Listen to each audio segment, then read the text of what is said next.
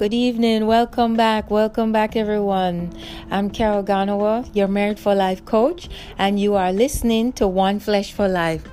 I hope everybody's doing well. I had a wonderful message this service this morning. It was very, very encouraging, and it's really, really, really, really giving me a boost today. So, if you hear any excitement in my voice, that's because I really um, got a hold of the message this morning at church, and it was really talking about trusting God to give us our, the strength that we need to accomplish our mission and our goal. And for you all, it's the goal to remain happily married for life with your one flesh spouse. Isn't that right? All right, well, great. And to introduce you to this month's theme, the rest of this month's theme is the fourth pillar and the fourth warning sign that your marriage is headed on the verge of divorce. Last last week I talked to you about the third pillar and the third warning sign. And that was the leadership pillar. Leading your leading making sure that you have the correct person leading your life if you don't want to end up in divorce. Amen. All right. So this tonight I have a covie for you to introduce you to the fourth pillar and the fourth warning sign that your marriage could be headed on the verge of divorce. So listen up carefully and invite your friends and your family members and stuff to listen to the podcast with you so that they too can be encouraged, okay? So listen to tonight's um, covie for tonight. The covie for tonight is called Sparky's Plight. And if you were with me a couple years ago, you probably heard this story before. But if you didn't, then this will be brand new for you. All right, here goes. This is called Sparky's Plight, and Covie is a mini version of our story times, okay? The Lynns got a cute and adorable little chihuahua for Christmas from a neighbor last year. Ever since they had Sparky, it was an adorable house pet for the Lynns. However, recently they have noticed over the last few months or so that Sparky had some white spots under his fur that made the Lynns very, very concerned. The Lynns thought maybe it's the food that they just bought for him recently at the pet store. So they returned it and got another kind for him.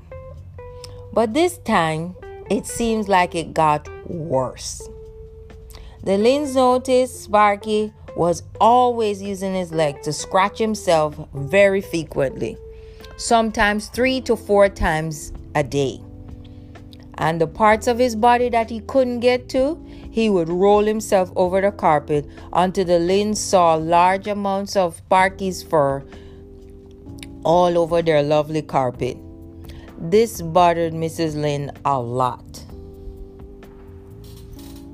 And on top of that, Sparky appeared to have a strange craving for paper and anything he could find to eat. He even ate the antique handkerchief that Miss, Le- Miss Lynn left on the sofa last night. It was one of her prized possessions because her mother had left it as a legacy for her. Fred, don't you think we should take Sparky to the vet soon? He's behaving very strange these days. Something is not right, said Mrs. Lynn. I agree, said Fred. Let's take him to see the vet tomorrow morning. Upon arriving at the veterinarian hospital, the doctor informed the Lynns that Sparky was itching because he was deficient in iron. And that was what was leading to his strange behavior when it came to chewing on things around the house or eating the an- antique handkerchief Mrs. Lynn left on the sofa. The doctor ordered 310 milligram chewable tablets for the Lynns and instructed them to give to Sparky three times a day. This would take care of the problem, said the vet. It sure did. The Lynns didn't have the kind of problem that they had with Sparky ever since they started giving him the chewable tablets that the veterinarian doctor gave them to give him. The end. What's the moral of this story? The moral of the story is that when you have cravings, it's because you are deficient in something. Sparky was having a craving to eat and chew on things, even things that doesn't make sense like the handkerchief or paper. He had a craving to just chew and eat on things because he was deficient in iron. And how does this relate to your one flesh marriage? When your spouse has an intense desire for something or someone, the marriage is deficient in something. The marriage is deficient. The needs of the marriage are not being met. Yep, that's what it is. The needs of the marriage are not being met. And that since the marriage is, represents you and your spouse, then you are deficient in something. How many of you have certain cravings sometimes? Sometimes you crave for sweet stuff or you crave for pizza or maybe you crave for some Mexican tacos and stuff like that. Sometimes you have these little cravings, right? And what do you do when you have these cravings? You go get you go get it and you satisfy yourself. Now, I want you to understand that there's a difference between a desire and a craving. See, last month I talked about habitually walking in the desires of your flesh. Now, that's different. Tonight, I'm going to be talking about the fourth pillar and the fourth warning sign that your marriage could be headed on the verge of divorce. The fourth warning sign that your marriage could be headed on the verge of divorce is when you have an intense desire. Not a habitual desire now, an intense desire. That means you are lusting after the desire of your flesh. This means that you are craving. Let me break it down to you a little bit more. I really want you to get this. If I want some ice cream, I might pass one or two ice cream stores on my way home. And I might or might not get the ice cream depending on how strongly I desire it. But if I have a craving for the ice cream, nothing is going to stop me until I get some of that ice cream from the store. So my desire for the ice cream will be satisfied. Are you following what I'm saying?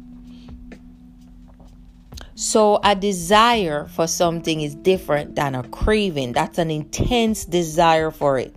The fourth red flag or warning sign that your marriage could be headed on the verge of divorce is when you, wifeys or hubbies have an intense desire, a craving to satisfy your flesh. Hubbies, let me start with you. Let me talk to you for a little bit. Do you find yourself lusting or flirting all the time with other women on your job, at your church, or just going into the stores or stuff? You just can't seem to stop flirting. You have a very intense desire or craving to flirt with other women. This is because you are deficient in something. That could be you are no longer feeling attractive to your wife. Maybe she's not as sweet as she used to be. Maybe she's not as charming as she used to be. When you first met her, she wore some beautiful stuff and she was looking good and sexy and everything. And nowadays, seems like she's not even paying attention to the way she looks or she doesn't really care anymore. She's not looking as gorgeous and flamboyant and really, really melting, melting in your heart anymore. And so you start having this craving and this desire to flirt with other women who look at her, who you feel are looking more sexier than her or looking more beautiful than her.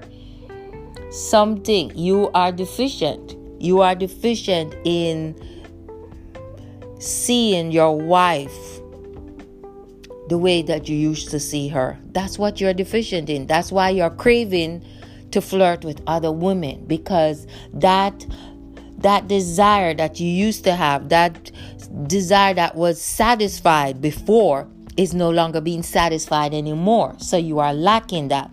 You're you're deficient of the tenderness that you used to feel when you saw your wife and she would speak sweetly and gently with you. It just melted it just melted you. You know you're following what I'm saying? How about hubbies? Do you feel, do you find yourself spending a large amount of money purchasing lottery tickets instead of using it to take care of your wife and buy her that wonderful lingerie so that she can start looking sexy again for you or spending money on your children and taking them out and stuff like that you find do you find yourself spending a whole lot of money trying to get these lottery kisses, you are craving the desire to make a lot of money because you feel broke all the time. You're not making enough money as you desire to. This is the fourth warning sign that your marriage could be headed on the verge of divorce. When you find yourself craving a desire to make more money or to make lots of money is because you are deficient. You are no longer satisfied with the amount of money that you are making. It's not good enough. You no longer feel satisfied with the amount that you are making. This is the fourth warning sign that your marriage could be headed down the verge of divorce. Watch out, hubbies, for these kinds of craving. Don't fall into the trap of the devil. Before I tell you about this pillar for tonight, I want to that you need to use to help you overcome these cravings. Let me now turn to wifeys. Wifeys, do you have a strong desire to pour out your complaints and just vent to your friends and your family members instead of your hubby, the one who you used to be able to open up to and talk to? Do you have a craving nowadays to just let it out all out with your friends and neighbors and everyone else besides hubby? Do you all of a sudden have a craving for cigarette?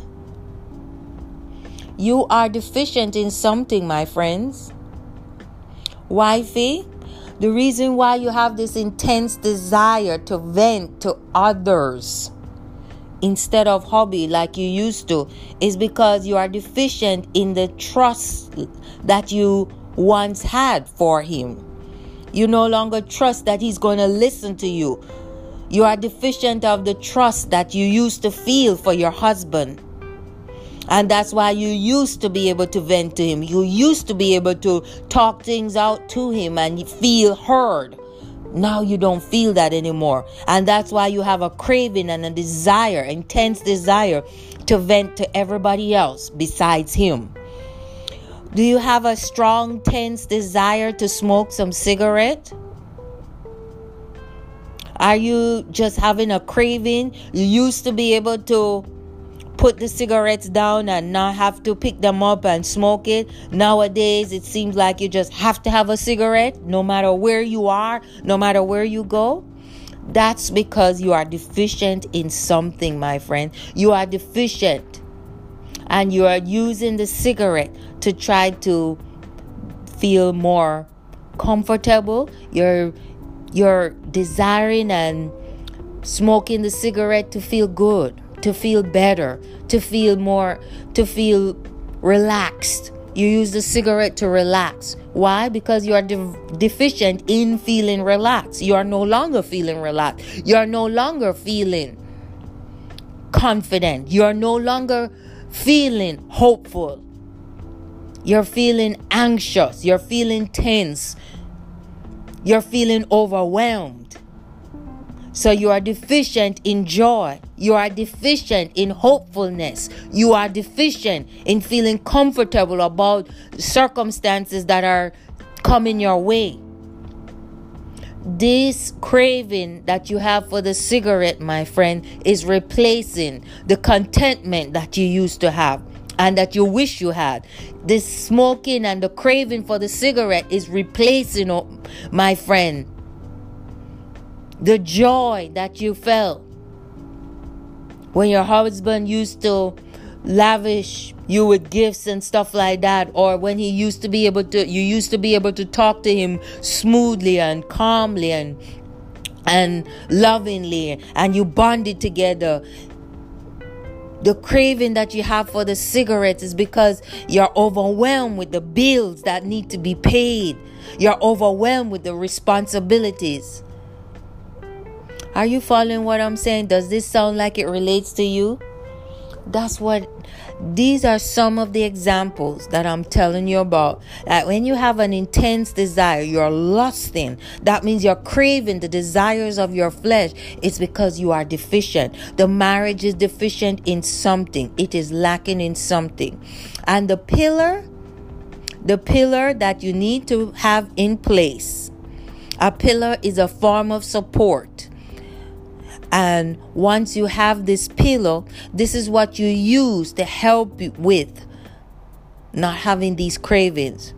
You need to make sure the fourth pillar is in place in your life, and that's the financial pillar.